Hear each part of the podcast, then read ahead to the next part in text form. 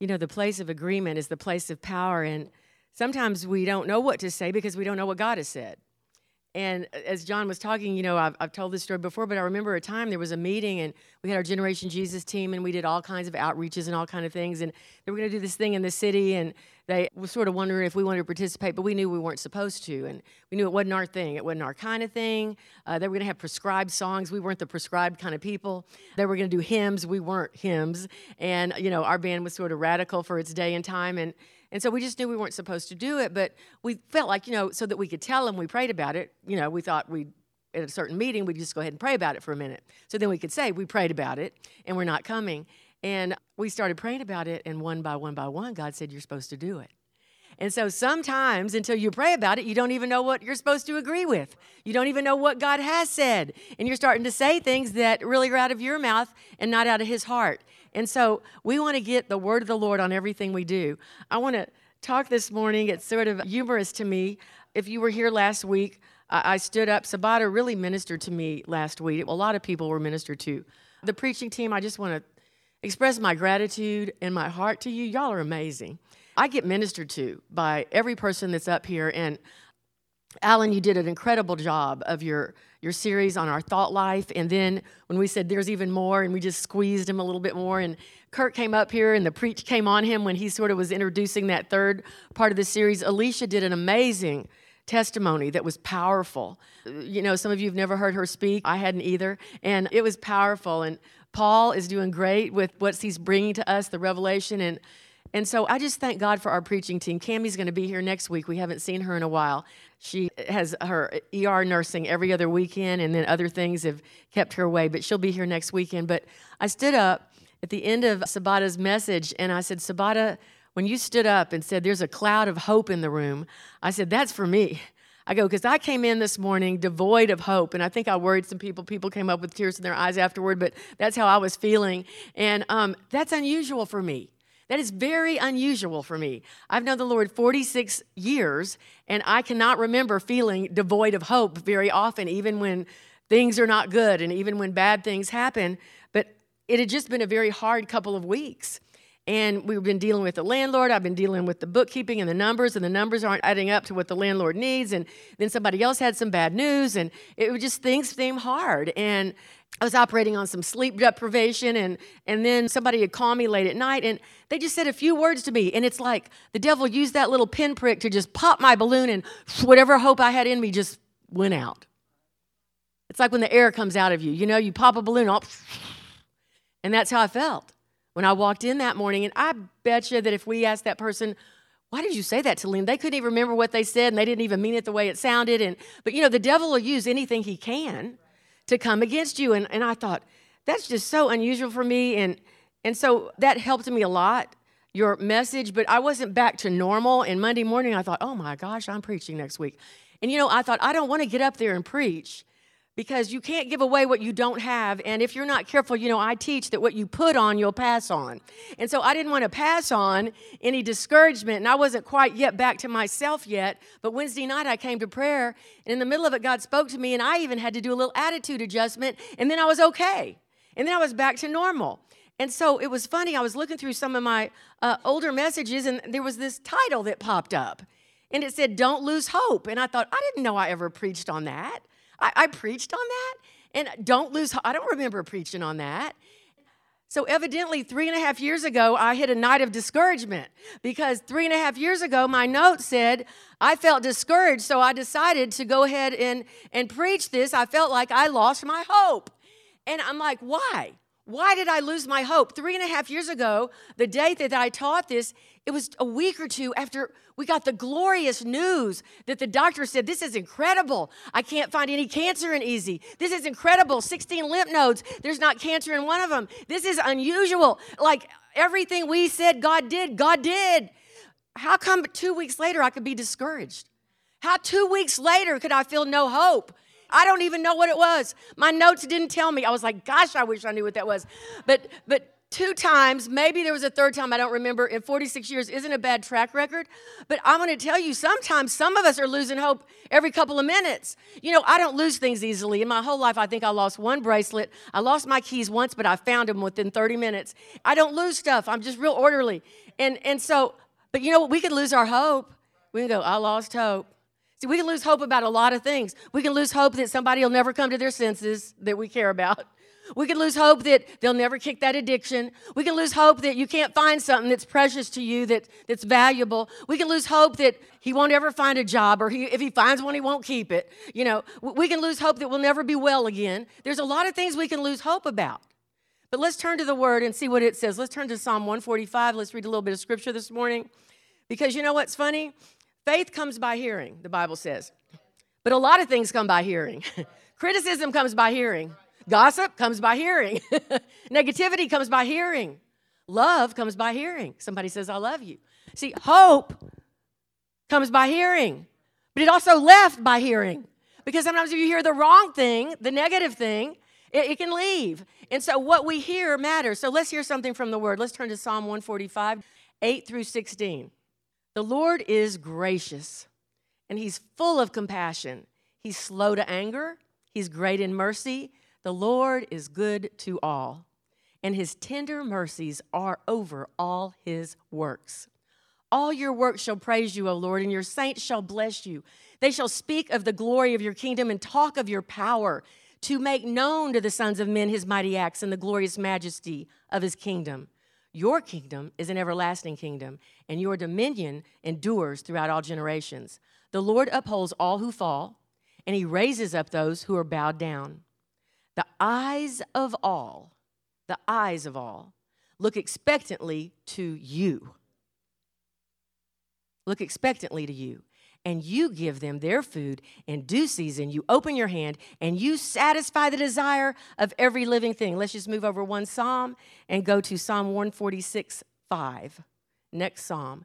Happy is he who has the God of Jacob for his help, whose hope is in the Lord his God, whose hope is in the Lord his God.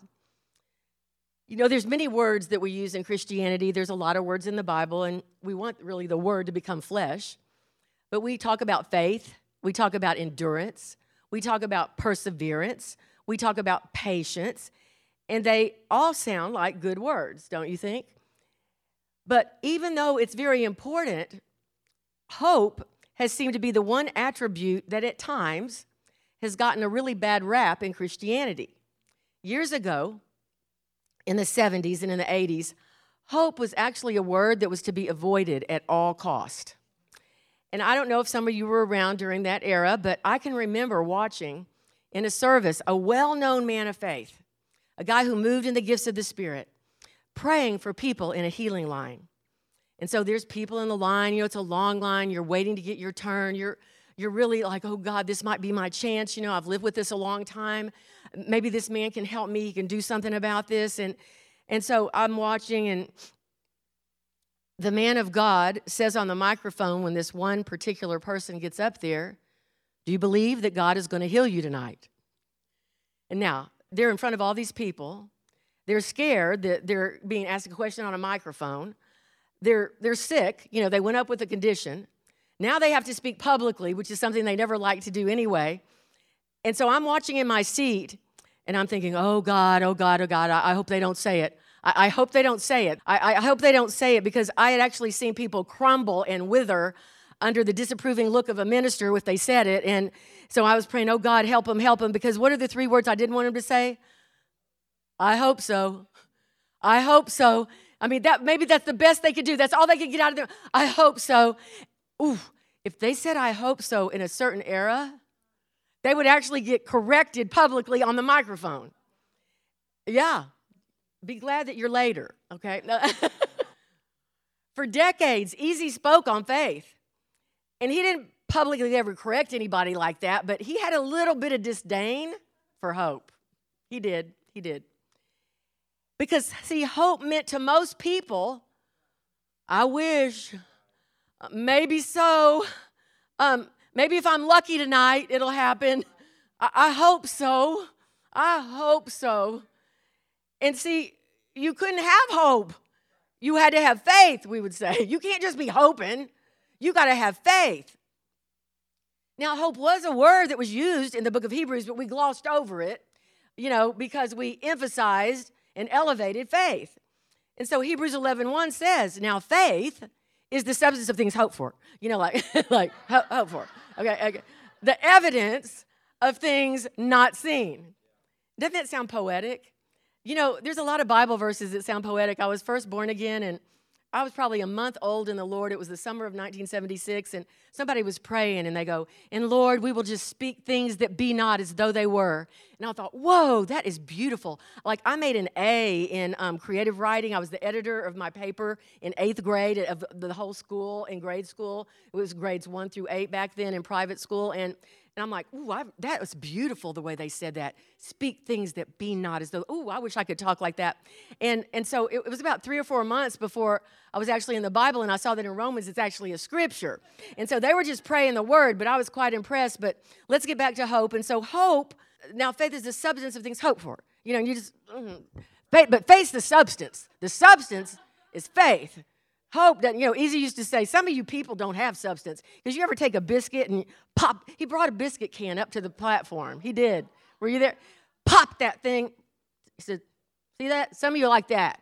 Squeeze you, nothing to you. He goes, put you in the oven, little fire. He goes, now it comes out and you got some substance to it. Oh, his sermon's built some of the faith you see in the room today. But let's get back to hope. You know, hope didn't even make it into the nine gifts of the fruit of the Spirit. It's, it's not even a fruit, okay? It's certainly not a gift. It's not the gifts, but it's not a fruit. Love, joy, peace, patience, kindness, goodness, faithfulness, gentleness, and self control. Hope's not in there. The kids one time did a craft and they, they put all the fruit, you know, the fruit of the Spirit in the basket. There was no hope in the basket.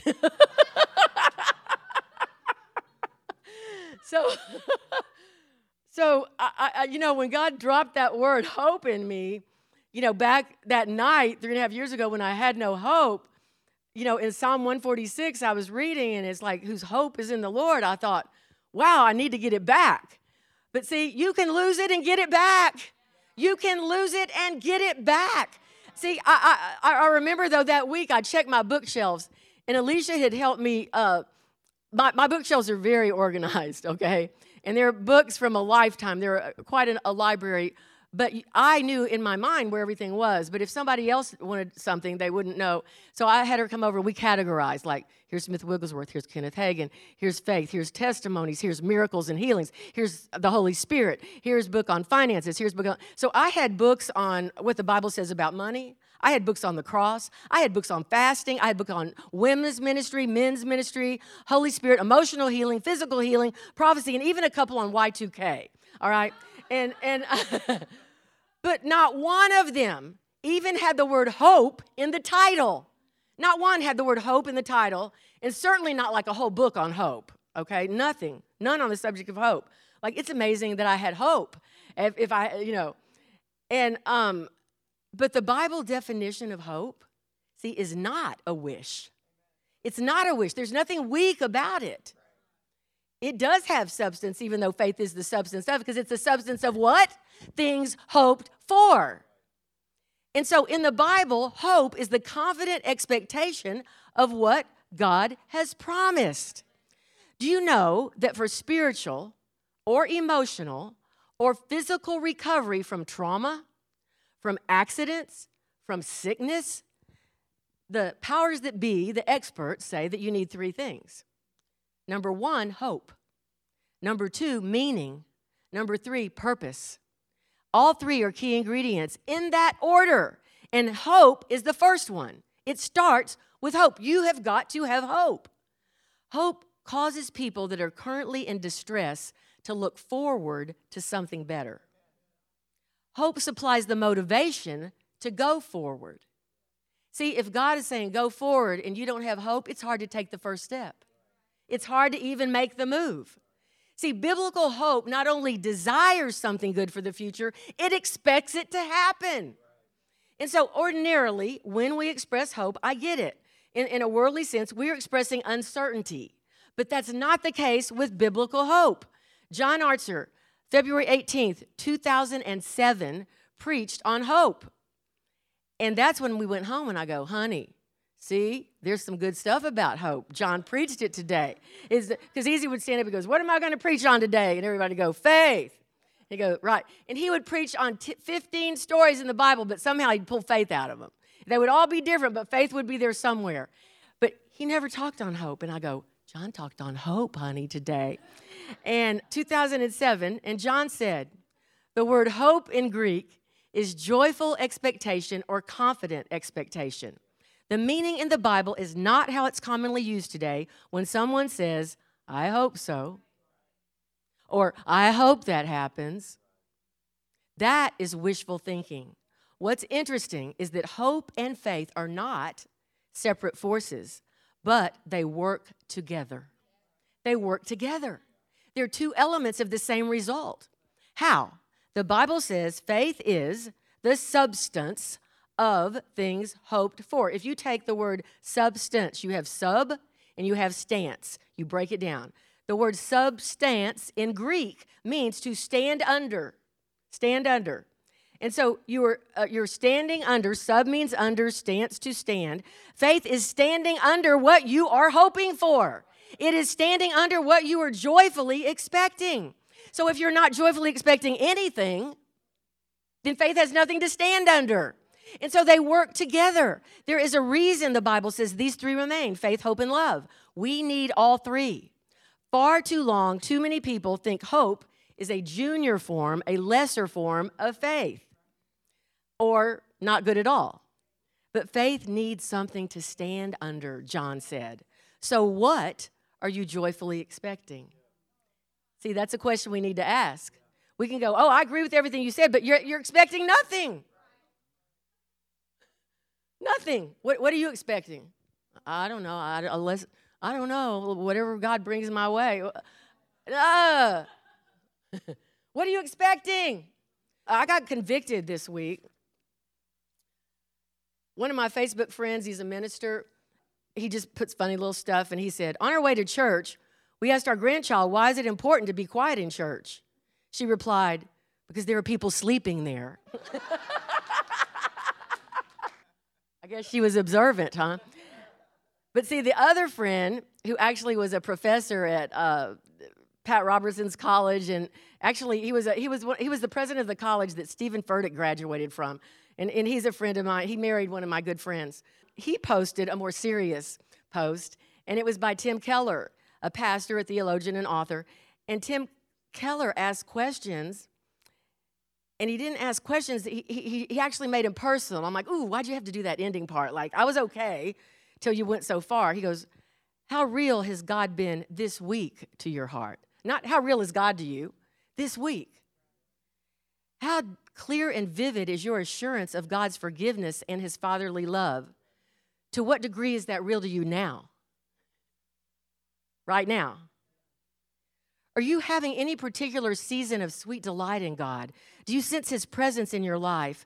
Do you sense Him giving you His love? Have you been finding scriptures to be alive and active? Are you finding any biblical promises that are really encouraging to you? Which ones? Oh, they're all encouraging. Which ones? Ooh, oh, I'm on the spot. Let me make something up. See, it should be daily, active living. Which ones? Interaction going on all the time. Not just like I once. I, I once was encouraged. I once had hope. I once believed for things. What about now? See, let's the where the where the rubber meets the road. Are you finding God calling to you or challenging you to something through His Word? If so, in what ways? Woo, too many questions. See, we don't. Sometimes we don't want to answer the hard stuff, but the hard stuff is the real stuff. And the real stuff is the substance of what life is made of and how we get to where we're going.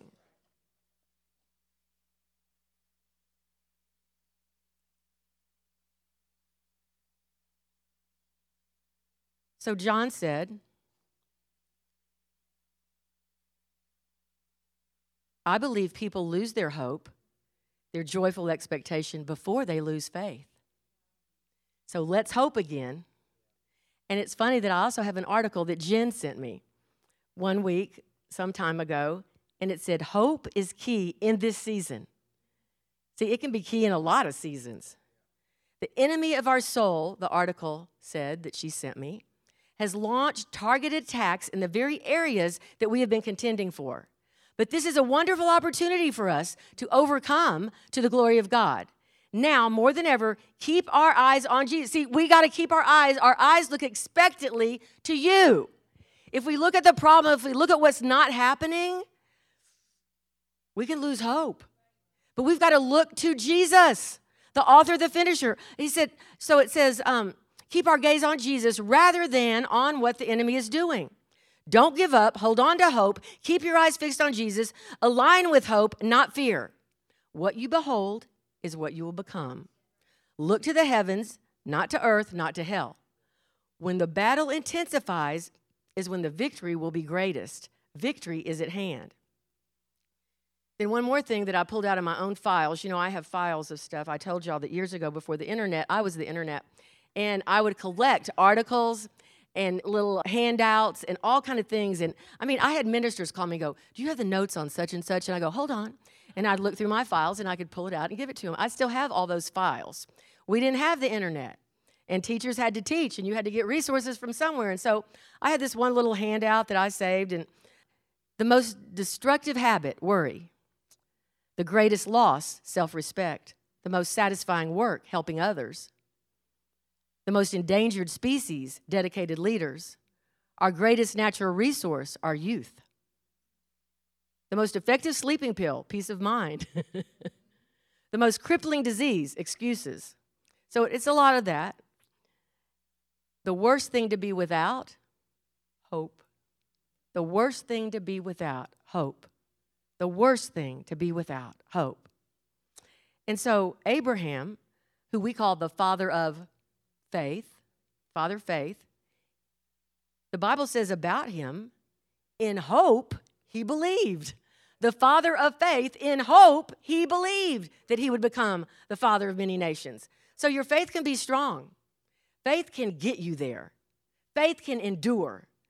But hope provides the joy to keep you strong, to give you the strength you need while you're waiting. Because sometimes there's a time lag People get up here, people get up on uh, every podium and they give a testimony. They do not have the time to tell you all the hell they went through in the middle. okay? They do not have the time to tell you all the, the, you know, you need to get their book, okay? If you want to know all the stuff they went through to get from, you know, the, when the thing happened till when the victory came.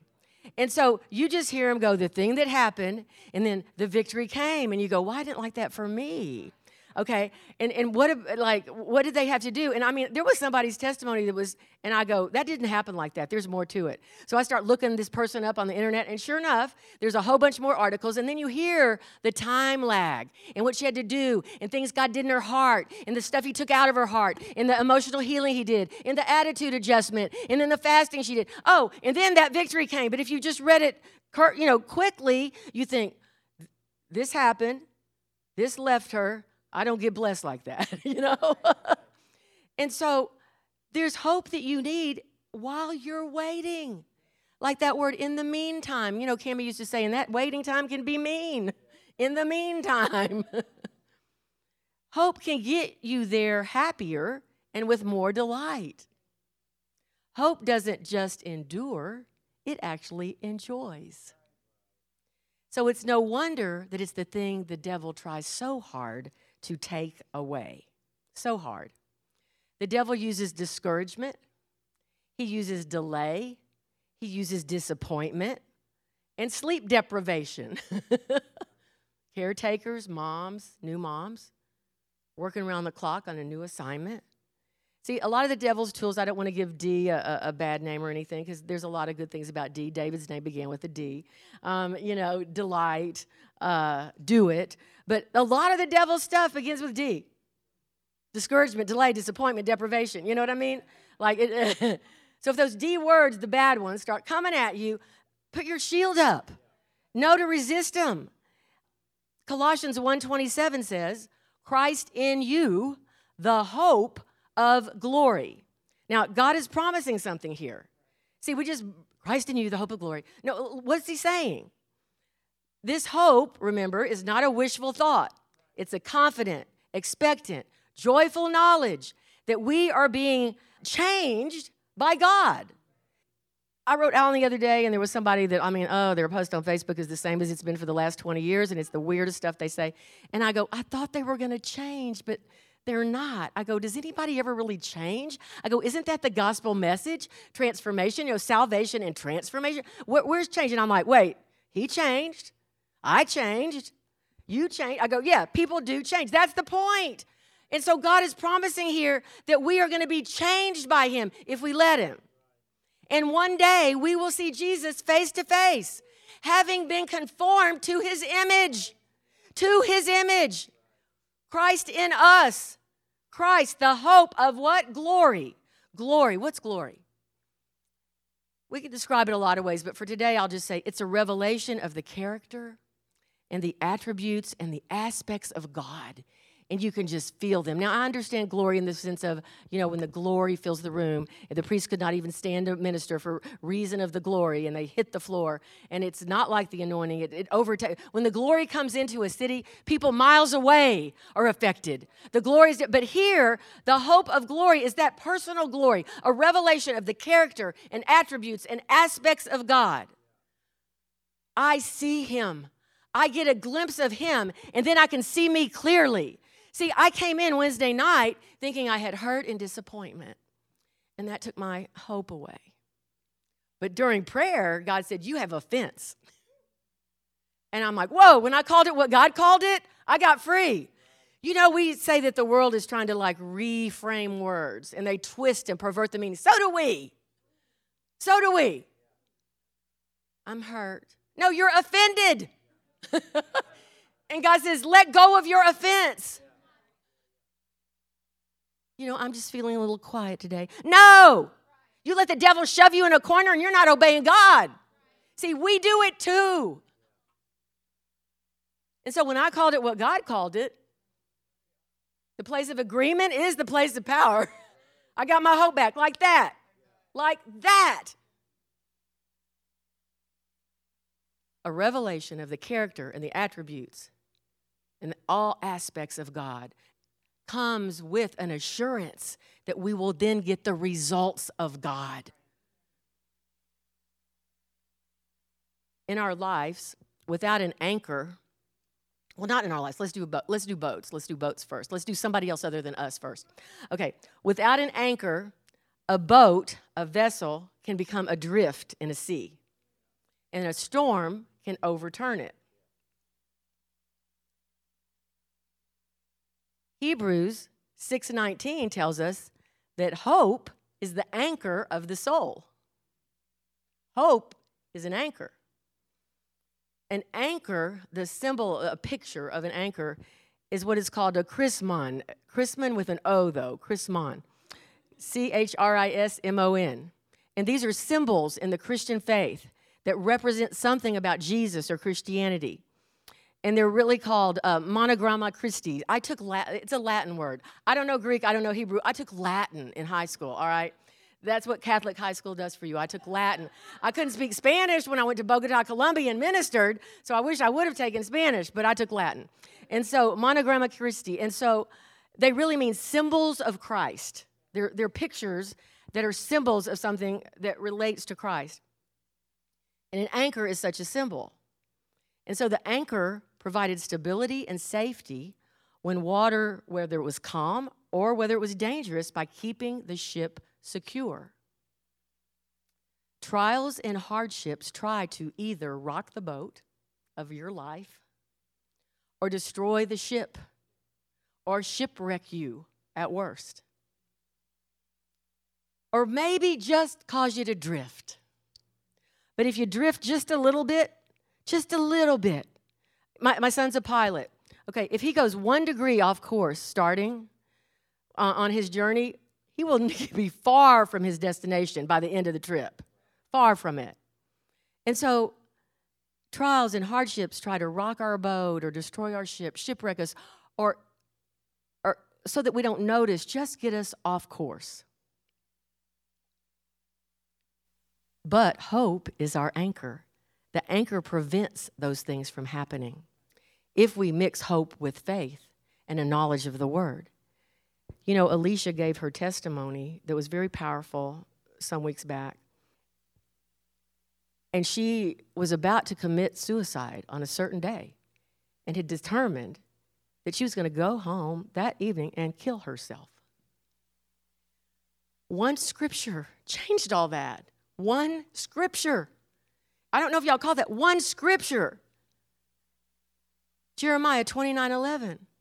I know the plans I have for you plans to prosper you and not harm you, plans to give you what? A hope and a future.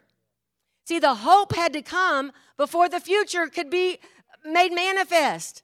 See, one scripture, and she went home and meditated on it, but hope came first. I need you to know. Hope came first. And so sometimes we're trying to get somewhere, but we don't put first things first.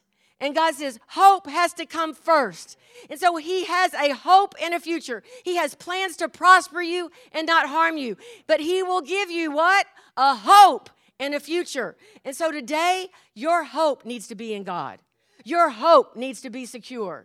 Your anchor needs to be steadfast so that you cannot be moved and you will not be off course and you will not be shipwrecked. And the devil will try anything he can to pop your little balloon to let the hope come out of you. Stand to your feet with me. If you're in need of hope today, if there's just a specific area and you've given up hope, or if there's just a general feeling uh, that you, oh, I just, I don't even know if I can hope anymore, raise your hand. We're going to pray right now. Father, in the name of Jesus, I thank you for those whose hands are raised. I thank you right now that you give us a hope and a future. Nothing is too hard for you. So we meditate on your word, oh God, your word that is spirit and life, your word that revives our soul, it revives life on the inside of us. And so, Father, I just speak speak to hopelessness. I command it to leave this room. I say, Go, you foul thing, in the name of Jesus. You have no place in the people of God. Father, I thank you that your words are yes and amen. You are not a man that you would lie. You have not changed your mind. You are not going back on your word. So, Father, I just thank you right now for power and strength to rise up in your people. We come against, we come against discouragement. We come against tiredness. We come against weariness. We come against offense in the name of Jesus. And we say, God, you rule and reign in our lives. You rule and reign supreme. Your words are our words, God, and we agree with you. And so, Father, I thank you for a new power. I thank you for new expectation. I thank you for a confident and joyful expectation that what you have said, what you have promised, will come to pass. We take nothing less. We thank you, God, for all that you have for us. In Jesus' name I pray. And everybody said, Amen. Amen and amen.